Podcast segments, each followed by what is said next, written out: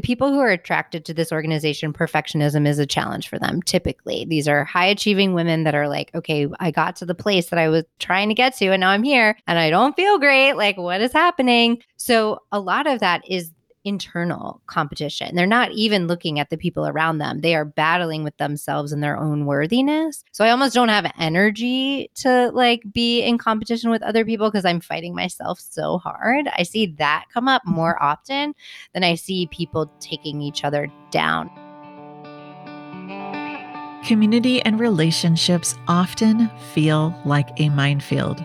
And the last two years only magnified the sense of risk and uncertainty when around other people.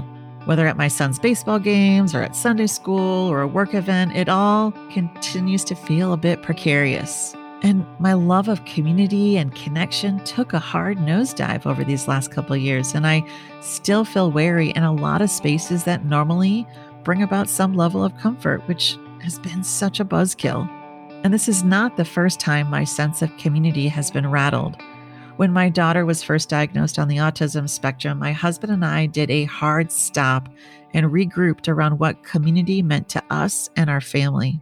Our desire for our daughter to be in spaces and community and in relationships where she did not have to perform to be accepted as she is became a non-negotiable.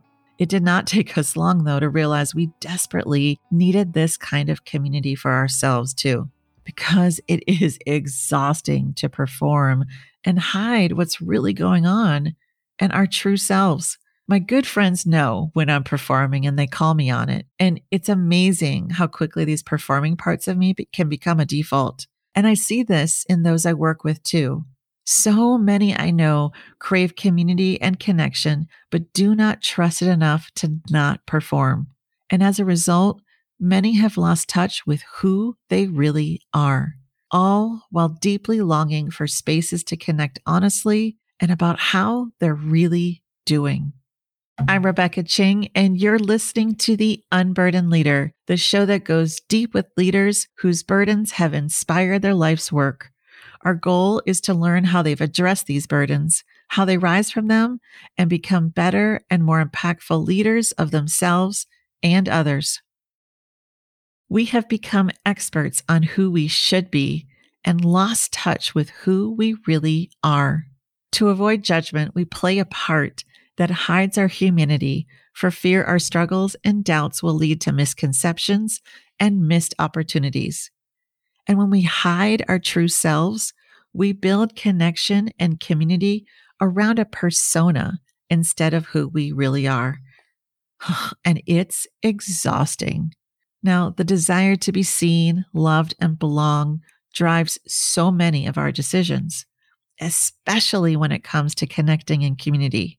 And since we heal in community, not in isolation, community plays a powerful role in our well-being and culture.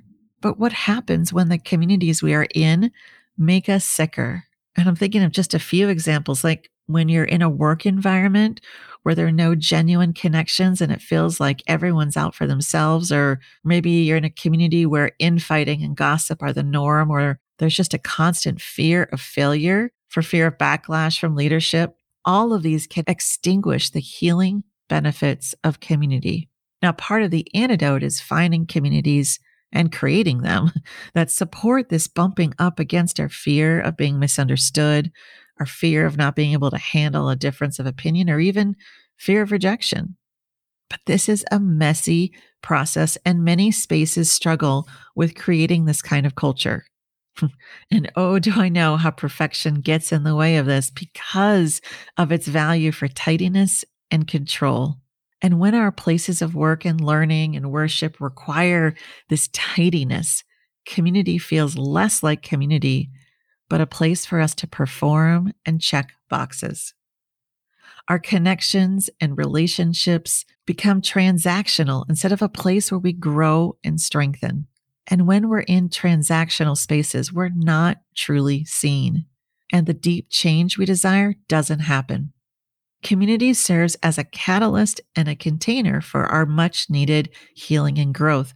But if the communities we are in serve as the oppressor or reinforcer of toxic ways of doing life and work, we feel weighed down and confidence feels elusive. So when I heard about the community my guest today developed, or to be honest, my cynical protector surfaced a bit. I mean, a group of highly successful, driven women gathering together and supporting each other well, no cattiness or scarcity-based competition. This felt too good to be true, but after, especially after the last couple of years we've experienced collectively. But my guest is the real deal and is cultivating spaces that are much needed medicine to us individually and collectively.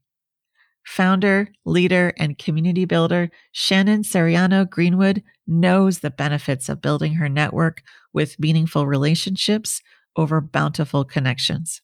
Her work supports women professionals in creating meaningful connections that will support them both professionally and personally. Pay attention to what Shannon discovered when she looked for the one solution to burnout and work-life balance struggles.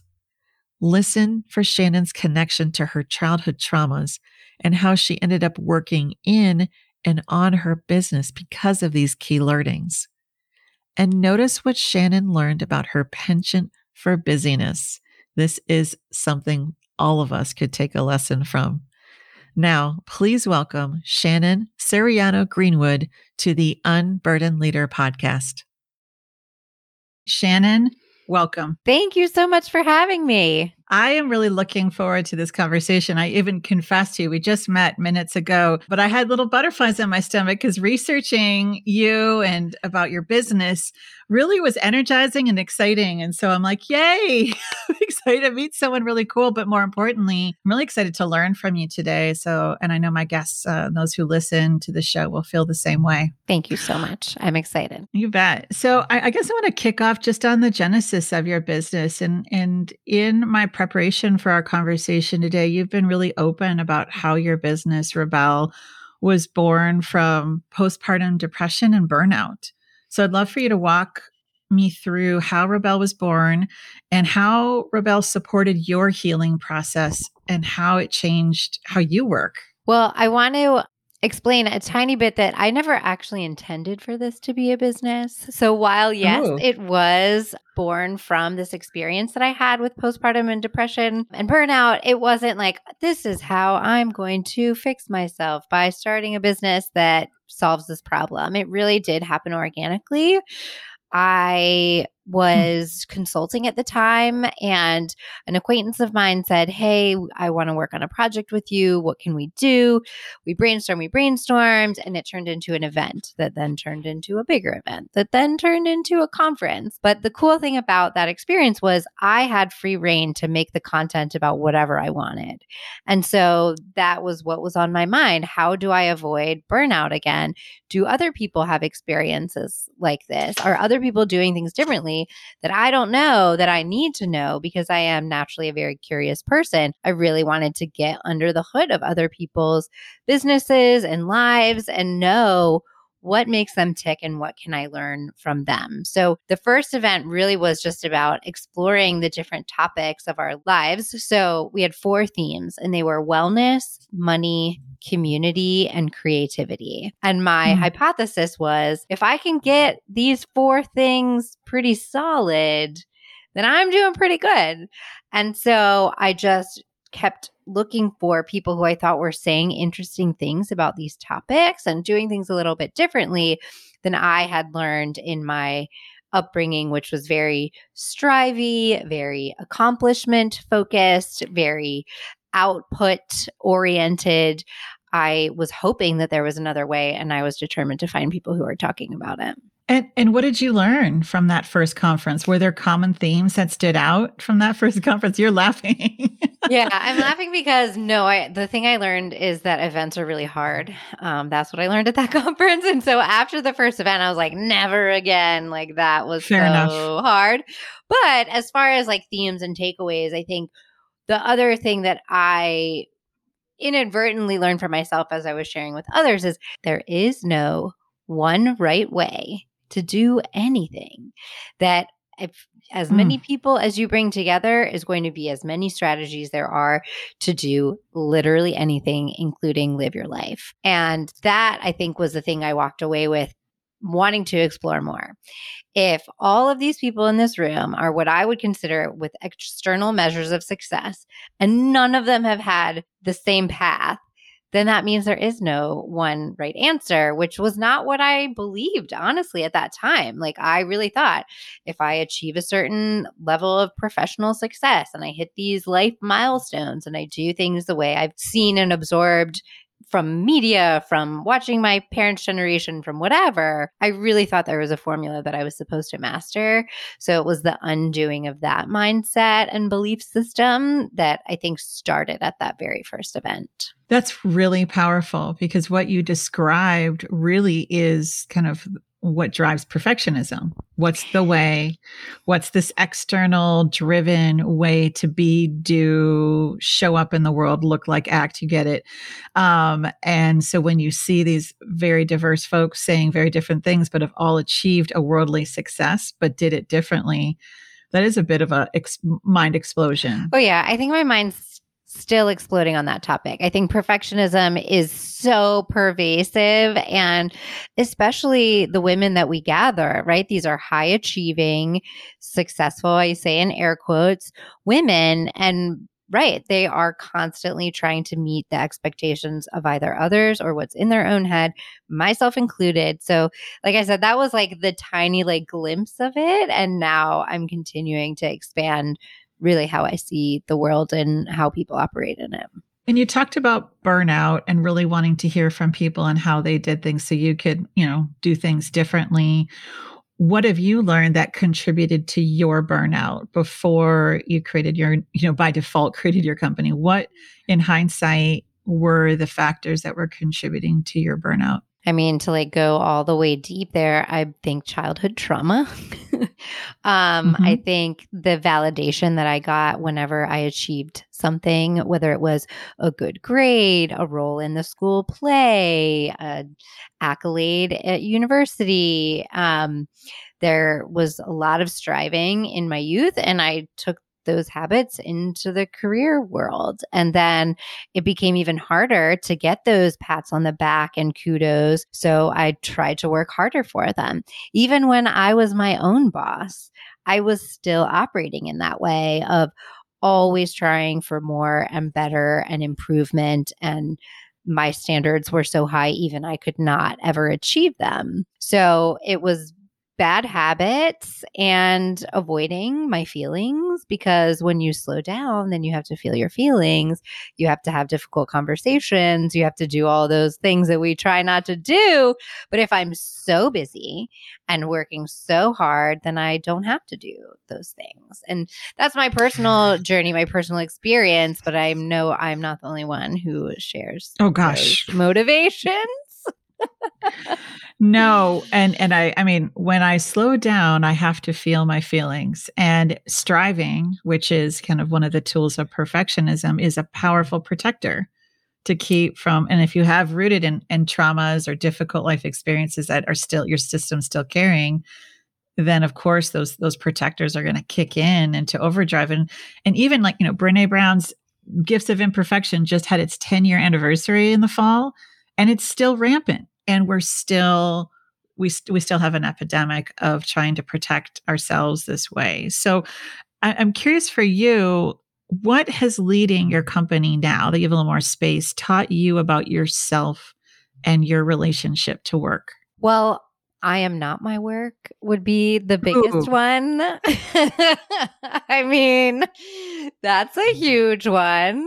Um, well, I, well, wait, why is it huge? I mean, it resonates with me, but yeah, why is well, it huge? I mean, so much of my identity was wrapped up in my employment or my title or what I was doing every day for work. And I know that is absolutely something that most people still identify. When someone meets you, they ask you what you do, even though that's like not cool to do anymore. Still, people don't really know what to ask instead. Or if they do ask another question, you still end up describing what it is that you do for work. So, so how do you know this though? How do you know you're not your work? I think what's been interesting the last few years, so as the company has, you know, found its footing, I would say, and we're not in the, oh my gosh, this is going to work mode. We're in the, this is how we're operating mode, it's been much clearer of I have a job at this company that I happen to own and run, but that doesn't mean that I am it and it is me, because it could close. And I've had that happen of I owned a business and then I didn't own it anymore. And I'm still operating in the world, even though that piece mm. of my experience can't be my identity anymore. Yeah. Your experiences, your meaningful work is differentiated between from you and your worthiness and your safety, even though it can feel risky, right? I mean, losing a business, going bankrupt, uh, sure. having public failures, all of those things, especially in this culture, can feel very risky. You know, that differentiation of identity of, you know, you are not your work, that's hard earned in this world, isn't it? To really get to that space to separate the two. I feel like a major grown-up, not going to lie. Yes, I did that. You've arrived, Shannon. I am. I'm major grown-up points. Anything else uh, leading your company has taught you about yourself or your relationship to work? Hmm. I think, um, again, a recent realization is that everything doesn't have to be exciting all the time. Um, that's a new, really fun one. I think having worked in startups, having started my own business and then started a consulting company and then starting another business, for a long time, work was very intense. And I thought that that intensity meant excitement, and that excitement mm. meant I was doing something right. And I saw a post on LinkedIn a couple of days ago that was talking about this false sense of urgency. And I think I was operating that way for a really long time, again, like seeking that like excitement of the work. And that was is what was keeping me going when I was actually tired or bored or what have you, because it still felt very high stakes.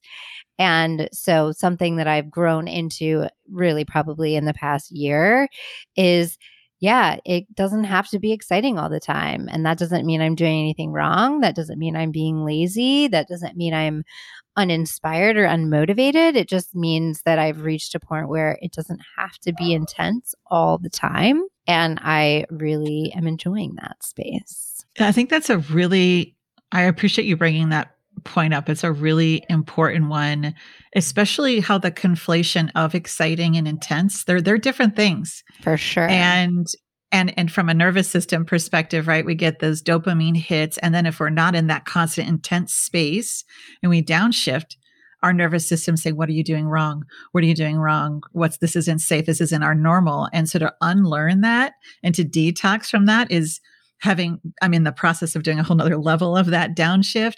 Is super awkward and uncomfortable. Yeah. How well, are you I mean, feeling with that? It goes back to the same thing of like, if I'm busy all the time, then that means I'm doing mm-hmm. something important. If I'm stressed and feeling the right, that adrenaline and the dopamine and the, oh my gosh, like we're going to achieve this thing on this crazy timeline. And like, then when we get to the end, it's going to be great. Like all of that, again, I think we're bad habits and still rooted in that, like, I have a mm-hmm. perpetual fear of people thinking I'm lazy. And so I can't be lazy if I'm like always dialed up to a ten. And if I'm producing all of these things, but really right. I'm not lazy. I just really like to take naps. Those two aren't the same things. And it would be totally fine for me to do both. Yeah, perfectionism sure shames rest and and really caring for yourself. Well, what's what is the... What's the story that maybe still echoes around being seen as lazy? Where, what's going on there? Again, goes back to childhood stuff. My parents were divorced when I was young. And so there was a lot of shuffling back and forth between households. And in one household, I was expected to just sit in the other room and be quiet. And in the other one, I was expected to get up and do things. And there was always kind of the conflict of like, well, what, I never really knew what I actually wanted to do because the expectations in each house were totally different. And I never, I was just trying to navigate the circumstances around me. Hmm. And we, we, you kind of can win if you're doing, right? If you're always doing, oh, um, there's control, there's agency, and there's a sense of empowerment. It's not all bad. No. And there's right. praise. I mean, and I love me some mm. praise. Still do. Yeah, it's, it's a drug of choice. I know. It's a drug of choice. It's so good. But yeah. Yeah. It's like a sugar high. You eventually mm-hmm. crash, right? Yeah. Praise is just, it doesn't sustain versus believing and having a sense of inner knowing, regardless of the external. Oy, that's easier said than done. I was going to say, I'm, still, I'm working on that one. I'm definitely still working on that one. Yeah. I, I would say all anyone in modern Western modern culture Absolutely. Is working on it yeah. too. Well, I want to shift to um, because you, you developed this company. It was about meeting, conferences, and gathering. And we're literally recording this days away from when the world shut down two years ago. Um, I'd love for you to walk me through what was going through your mind two years ago, going from a business that was in person and then radically having to shift to online. Yeah. Well, it sucked. I'll be totally honest about that.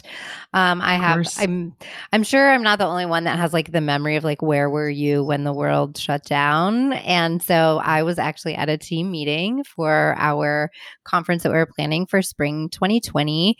And I got a text from my husband that someone that he worked with had an exposure. And so we all dispersed, never to see each other again, basically.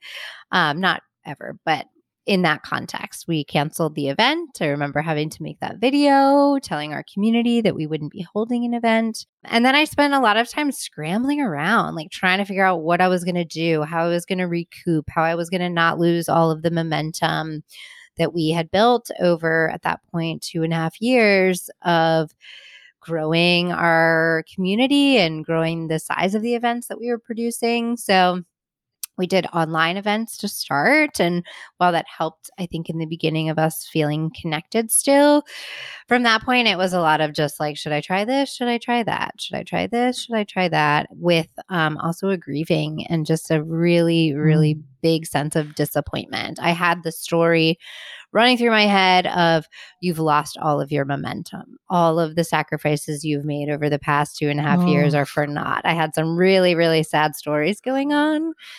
And it was super disappointing because I not only did I love the work that I do, it fed me. And so there's two questions there that you now have to figure out. What do I do now at a time that everything was uncertain? So I think it probably took me like a good year and a half to get out of that funky place. I was still operating. We were still producing online events. We produced two online conferences that I'm insanely proud of the content that we were able to put together, but it just wasn't the same. And I honestly, up until even probably a few months ago, didn't know if we'd ever get back to doing what we were doing before. So what I, where I go in with now, I mean, it's even more a uh, validation of like, I am not my business. My business is not me. These are separate identities, because I really didn't have a choice but to try to figure out other things that I could do to fill the gap. Well, let's sort of jump in. So you, you did have a choice. You could have quit. I could have. I thought about it a lot. I def- How come you didn't? How come I didn't? I didn't have a better option? I don't know. I don't, I truly don't know why I didn't. I think I was lucky that we had a program that was running, that was still able to run pretty much unfazed online. And it wasn't, the revenue was not what I needed really at the time to sustain, but I was seeing incredible transformation and community in those people I was serving. So it's like, all right, I know this isn't actually enough, but if I can do this and keep doing this, at least I'm not like laying in my bed all day. Maybe that's what. So I think this is really, this is really important, because it wasn't, I mean, the bottom line is a bottom line. We're, we're business owners. We're, this, these aren't hobbies. Yeah. But it was the meaning, the meaningful work was sustaining. And this was what was fascinating to me early in the pandemic. And even as it continued to see who, like, especially like some of my friends who are local business owners, like restaurant owners, mm-hmm. and seeing how they were like immediately pivot, like outside dining, and got the heaters and shifted to like, up their delivery and got their websites up, and others that just froze or just called it a day. And and there's no judgment. It was just kind of fascinating to see who did what and why. And what you, your answer there just really sits with, I mean, from what you're saying too, you you you have these kind of internal drivers to do, and, and even it has its dark side, its shadow side to it. Um, but also that you saw transformation happening. This felt aligned to you. And so it was bigger than you. And I, that's like, that's how I, it lands with me. Is that right? Absolutely. Absolutely. And I think I've owned multiple businesses, as I've explained now. I've never been as confident in the product, I think, as I was in the, and am in that, in this product. I always was like, it could be better. We could be doing more. When I owned a brick and mortar business, it was literally never enough there. I, when my consulting, I never could deliver enough value. This one program that we run, I'm, I would not change. I mean, I would pro- change tiny like administrative things on the back end because I'm very unorganized. But like other than that, like the delivery and the way that we're able to impact people, I feel so confident about. And I've just literally never felt that way before. That's huge. That's a huge. And, and you're t- when you talk about program, you're talking about Swell by Rebel, the community of leaders that kind of a mentorship it's cohorts peer, that gather. Peer mentorship. And it is so powerful. And I think I knew it kind of when I started the program, but I really had no idea until it's started moving and people started really leaning on each other during a really challenging time and making some really big, bold decisions. Mm, that's powerful. Are there any echoes of the burdens of that time, feeling the grief, the feeling like a failure, any echoes from that time two years ago that are still with you today that you're still navigating? I'm sure there are, but I am distracted by my optimism for the future right now. Mm. I am really happy to say that because I have not been able oh. to say that for a while. Um, I'm distracted by my optimism for the future. I'll co-sign that. That's good, right? Yeah. Well, it's kind of like when you bring everything down to the bare bones and then you have like the tiniest bit of opportunity to like start it back up, like everything can be exciting again. Yeah. But that's the hope, right? There, that to me, it's more than optimism. There's a sense of hope. And then you're in this space of action and connection. It's yeah. not just a Pollyanna bypassy thing. No, not at it's all. It's backed up by very, a lot of intention, a lot of action yeah. that's aligned with what's important to you. I'm really excited to rumble with you on this question because it's something I've been digging into a lot lately. You built a company and a community that focuses on women supporting from supporting and learning from women, right? Mm-hmm. Mm-hmm.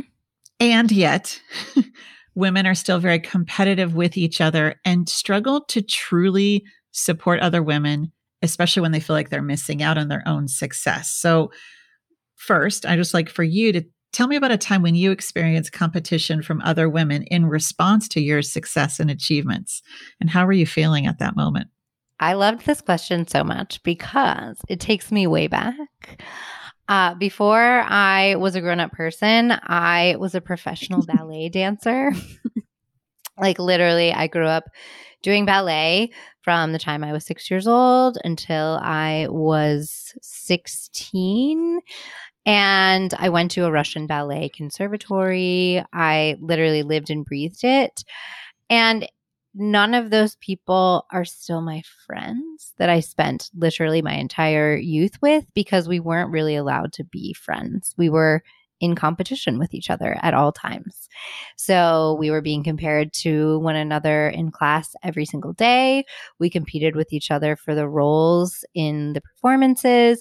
Even after we would get a role in a performance, we could still be replaced by our peers. And that did happen once I replaced another dancer like halfway through the rehearsal season.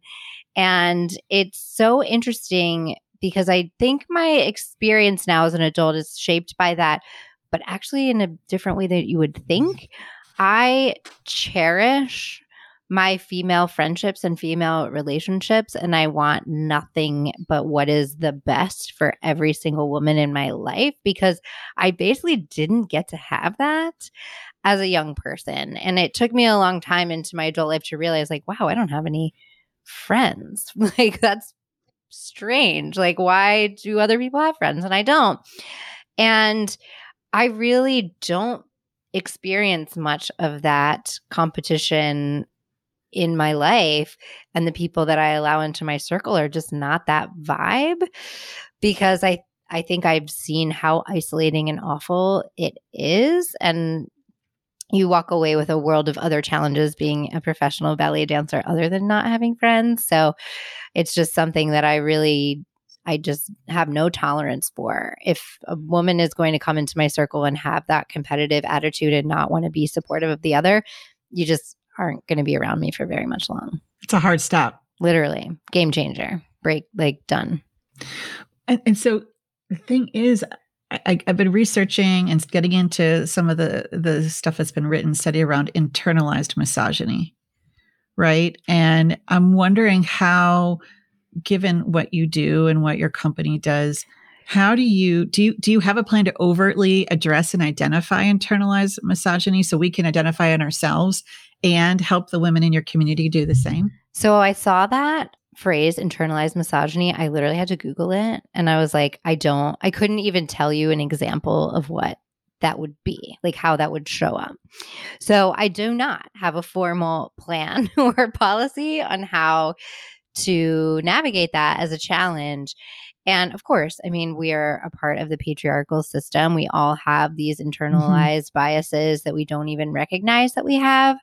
I think what has helped us so far, as far as creating the community and the environment, is how the leadership of the organization has showed up. So that's me and the entire team that works with us. Like, we just have a, everyone is involved, everyone is included, everyone is invited to explore their biases here in a safe space. So it hasn't shown up as in a conflict in amongst any of our members ever. It hasn't shown up in any of my groups that people are challenging other people with that kind of basis of bias. I think we are so open to exploring literally all biases in these conversations that it's kind of on the table regardless. So if you say something that you can then have mirrored back to you of like, oh, wow, you're right. Like, I did make that assumption. I did have one group once, um, where this woman was talking about a challenge that she was having with another woman at her workplace. And someone mentioned, well, you're very attractive and that could be one of the reasons. And it was like, yeah, no. Like, I mean, maybe that's part of that person's experience, but like, not okay. Like, and that's a weird thing to say to someone. Yeah. And I guess I'm I'm just there from what, as what I learned, what I'm learning about you and what I've read about your your company, it's probably going to attract women that are not, I mean, I think we're all burdened by this For belief sure. that we need to sell sell ourselves short. And I think perfectionism is definitely one of those acceptable ways to to do that. And then that to compete. I know my my bosses that were female in the past were my most challenging bosses. And that's, I'm trying to be respectful because I, yeah. I do have a reverence for them, but they were, it was, it, it got It, it, it was rough at times. Um, and as, and, and because I think there was this sense of it's either you or me mm-hmm. instead of there's, there's room and that, I'm going to make room. For I mean, you. The data shows that absolutely still exists. And I think there was an article that came out recently in the Harvard Business Review that said pay inequity is worse when there are more women leaders in a company than when there are more male leaders in a company. Very similarly, I think, linked to that, to that challenge, or to the challenge of we have higher expectations for the other women around us because we've had to work so hard to get where that. we are.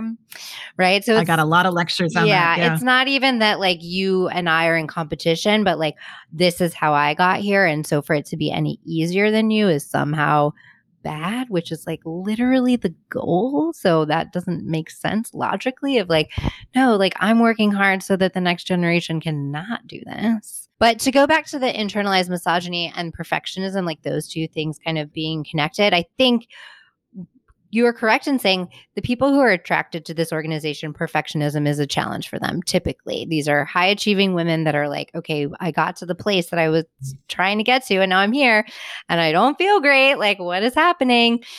So a lot of that is internal competition. They're not even looking at the people around them. They are battling with themselves and their own worthiness. So I almost don't have energy to like be in competition with other people because I'm fighting myself so hard. I see that come up more often than I see people taking each other down. Not that they don't exist in environments where that happens. And the other thing, a lot of women that find our organization are the only or very few women in the teams that they operate. So maybe that's happening, but like they have bigger challenges than that at the moment.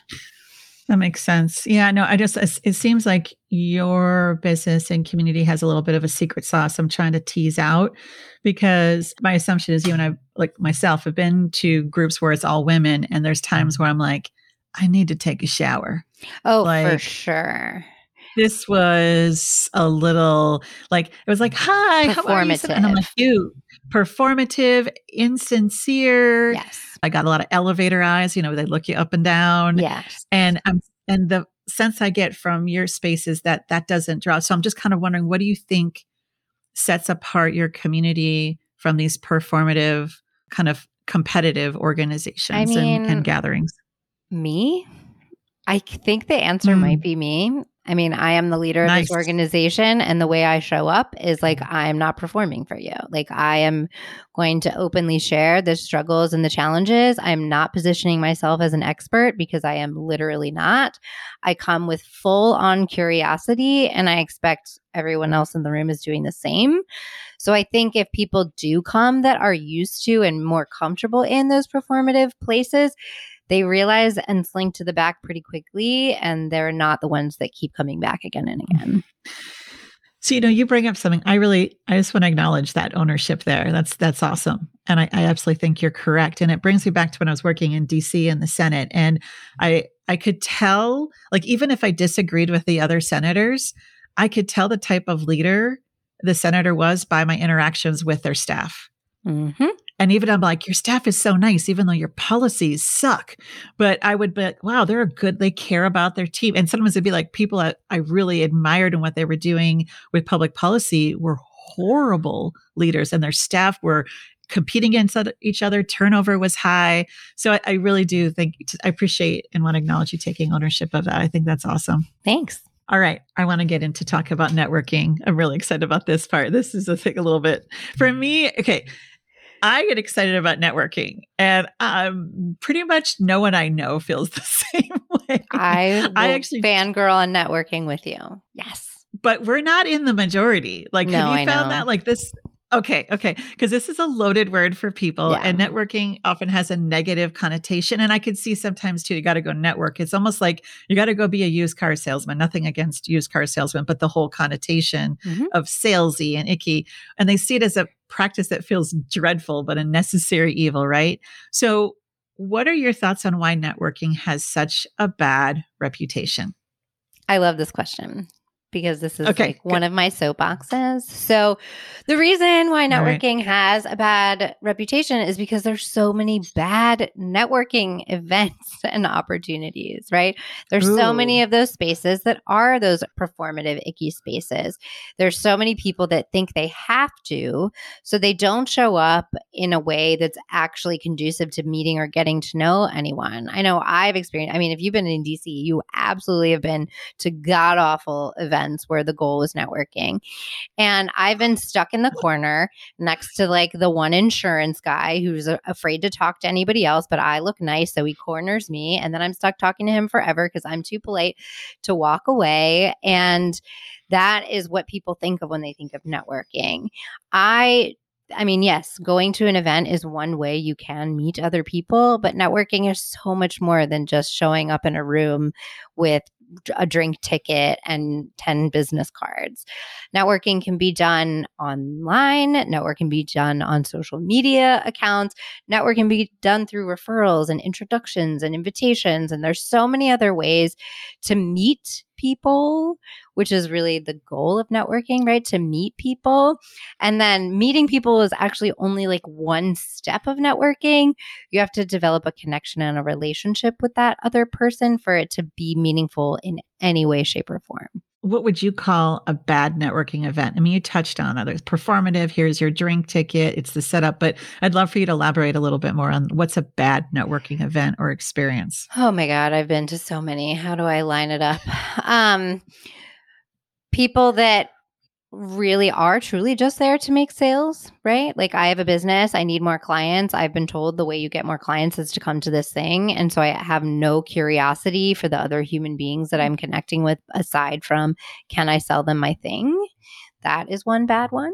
I've been to networking events where the organ- the people who are attending are just a mishmash of too many different interests and don't there's no connective tissue or no program or no format that gives them anything to talk with each other about. So it's just really one awkward conversation after another. Those are often networking events that have no host. So like there's no one actually in charge of anyone having a good experience there and no way to give feedback on whether that was a good experience or not.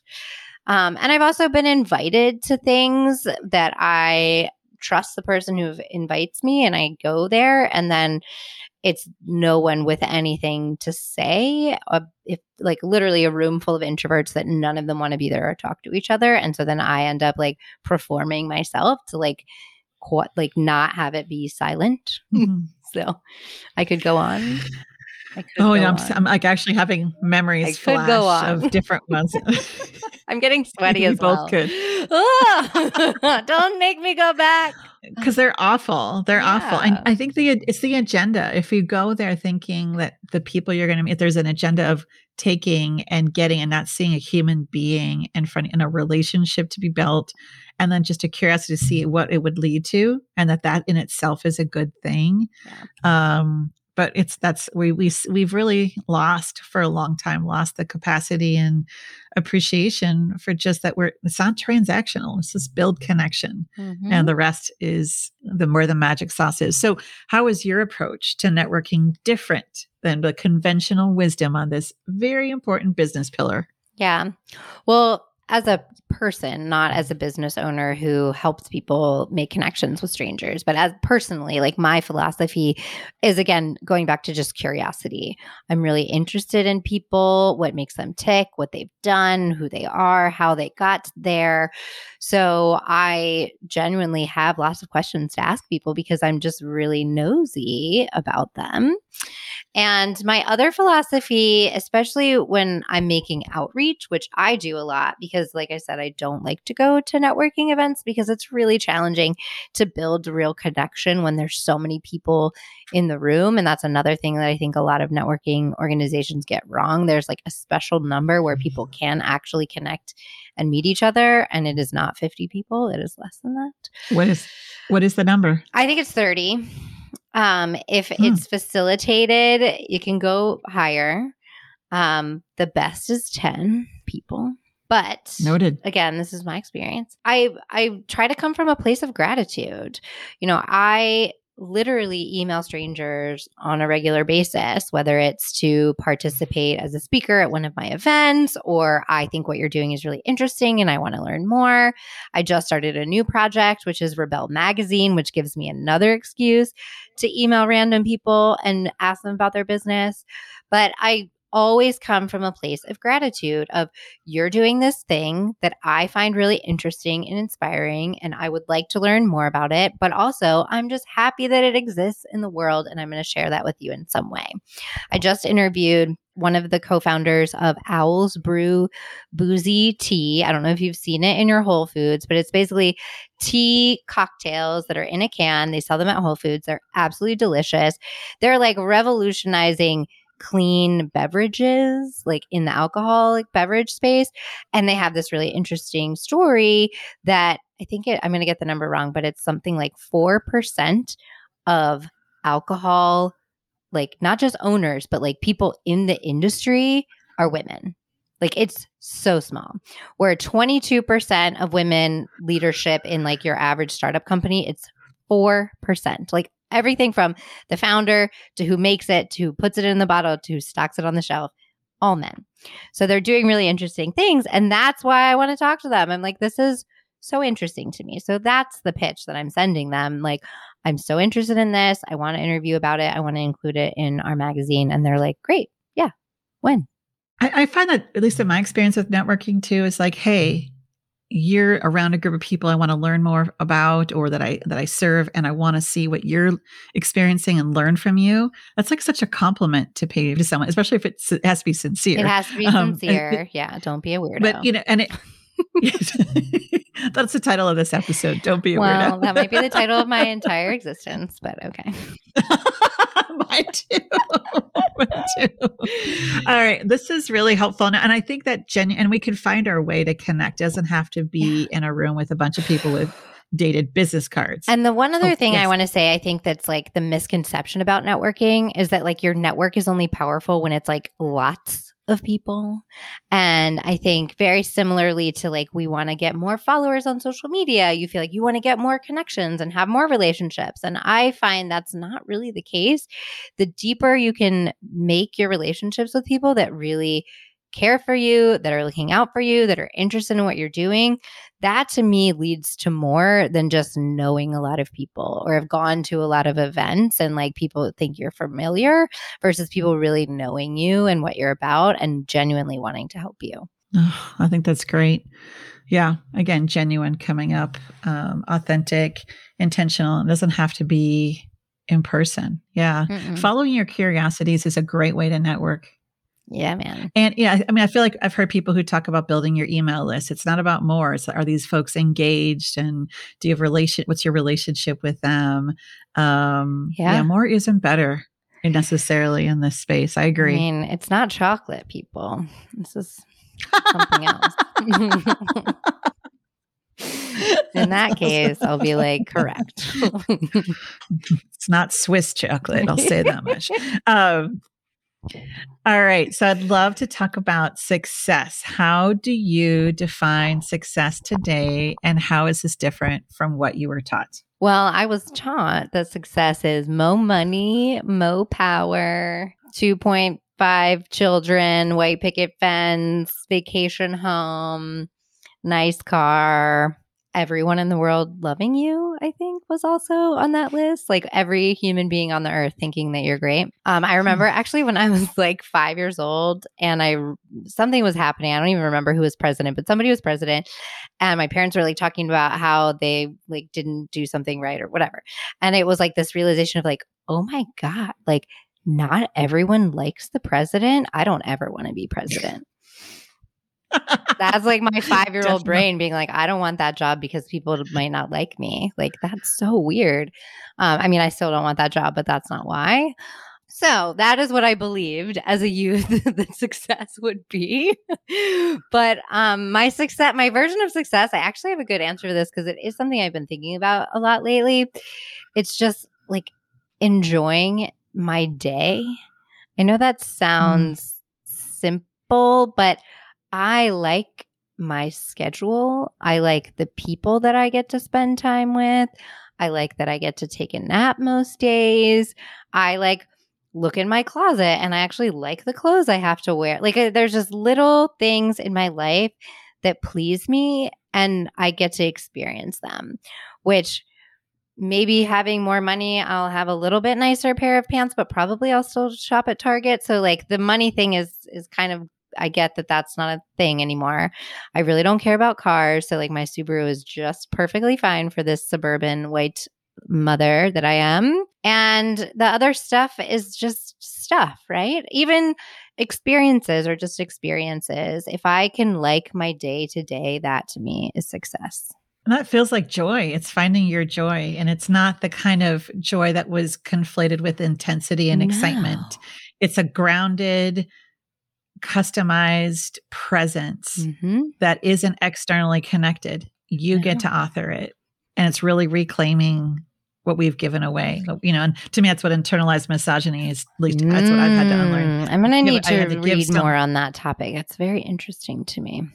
Yeah, no, it's literally just getting to experience simple things and being happy with those things. I'm not chasing anything. I'm not striving for anything. And that makes the inner dialogue in my brain a lot nicer. And I also think that is success when I mm. am actually nice to myself every day.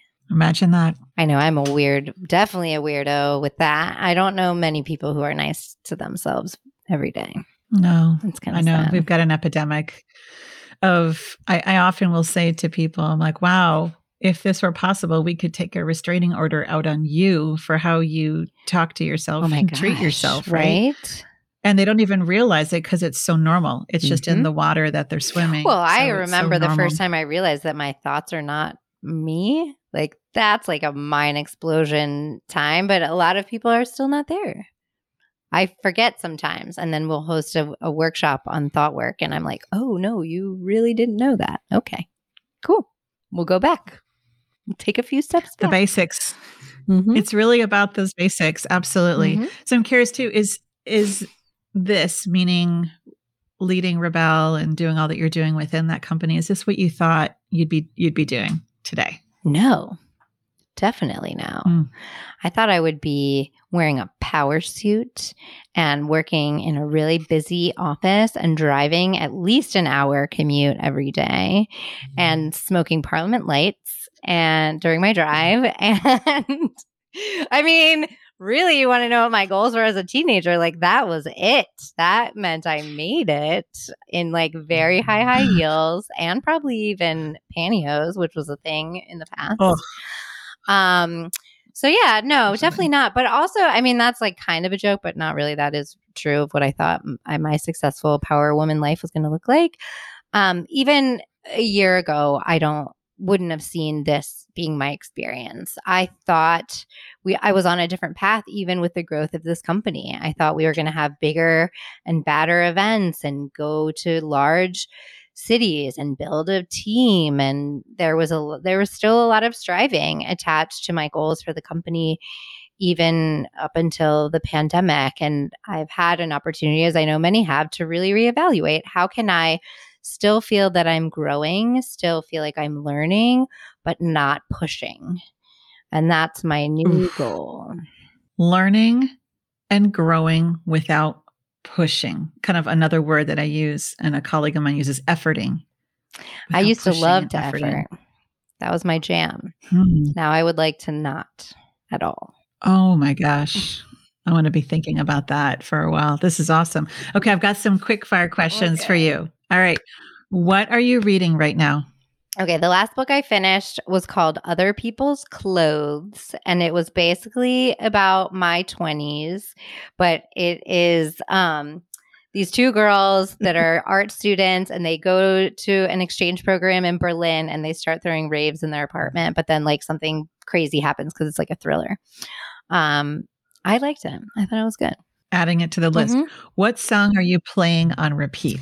I have been listening to Beach Boy by Benet. It's just like a really pop, lovely tune for the ears because I'm in like spring mode and I'm ready to have Champagne Thursdays on my back patio and listen to pop music. Nice. So speaking of pop culture, mm-hmm. what is your favorite nineteen eighties movie? Or T V show? Um, Point Break is my favorite movie of all time. Oh, that's a good one. Yeah. And what is your what is your mantra right now? Let it be easy. Mm, let it be easy. That's it. What is an unpopular opinion you hold? I have very many, I think. Let me pick one. um, bras are overrated. I don't know if that's unpopular, but definitely people are not living it, and I am. Oh my gosh. I'm sorry for all the belly laughs to those listening today, but you're bringing it today. It's you're true. bringing it today. And who or what inspires you to be a better leader and human? I have a mentor and dear friend of mine who I basically just try to follow in her footsteps all day, every day. And her name is Rachel Baxter Cook. Rachel Cook, she's a genius business strategist and literally the person who showed me that you didn't have to work so hard to be successful. And so I tried to just keep following her in her journey, and it's led me to good places so far. That's awesome. Shannon, this was a joy. Thank you so much for your time today, for sharing from your heart and your experiences. I know many people are going to resonate with what you shared. I know I did. So really, really an honor today. Thank you. It was a lot of fun. Thank you. We perform to protect. It's easier to be confident and cool when you perform, right? But to lead with vulnerability means accessing immense discomfort. And we have a discomfort problem where many communities cultivate cool and tapping out of discomfort and pain instead of feeling their way through the hard things. The pendulum can swing to the other extreme with people sharing all the things, lacking boundaries, and performing what looks like vulnerability but feels intrusive and manipulative. Now, this is the opposite of what those who are in the Rebel community experience. I loved how Shannon owned her responsibility as a leader in her Rebel communities and her value of a posture of deep curiosity versus being the expert is a powerful reminder and example to us all. So I'm wondering, after listening to today's show, how about you reflect upon this? How do you take up space? And how are you curious about others around you? What kind of community do you want to cultivate? And what unhealthy communities or systems are you in right now that you might need to rethink? And just remember, true connection and community is felt and earned. But to really live it, man, this is the work ahead of us. And this is the work of an unburdened leader. Leading is hard. Leading is also often controversial as you navigate staying aligned to your values, your mission, and your boundaries. Navigating the inevitable controversy can challenge your confidence, clarity, and calm. Now, I know you don't mind making the hard decisions, but sometimes the stakes seem higher and can bring up echoes of old doubts and insecurities during times when you need to feel rock solid on your plan and action. Finding a coach who gets the nuances of your business and leading in our complex and polarized world can help you identify the blocks that keep you playing it safe and small. Now, leading today is not fluffy title or fancy bragging rights. It is brave and bold work to stay the course when the future is unknown and the doubts and pains from the past keep showing up to shake things up. Internal emotional practices and systemic strategies are needed to keep the protector of cynicism at bay and foster a hope that is actionable and aligned. When the stakes are high and you don't want to lose focus, when you want to navigate inevitable conflict between your ears and with those you lead, when time is of the essence and you want to make hard decisions with confidence and clarity, then Unburdened Leader Coaching is for you, where you need to deepen the capacity to tolerate the vulnerability of change, innovation, and doing things differently than the status quo. To start your Unburdened Leader Coaching process with me, go to w w w dot rebecca ching dot com and book a free connection call. I can't wait to hear from you. Thank you so much for joining this episode of The Unburdened Leader. You can sign up for the weekly Unburdened Leader email, find this episode, show notes, and free Unburdened Leader resources, along with ways to work with me at w w w dot rebecca ching dot com.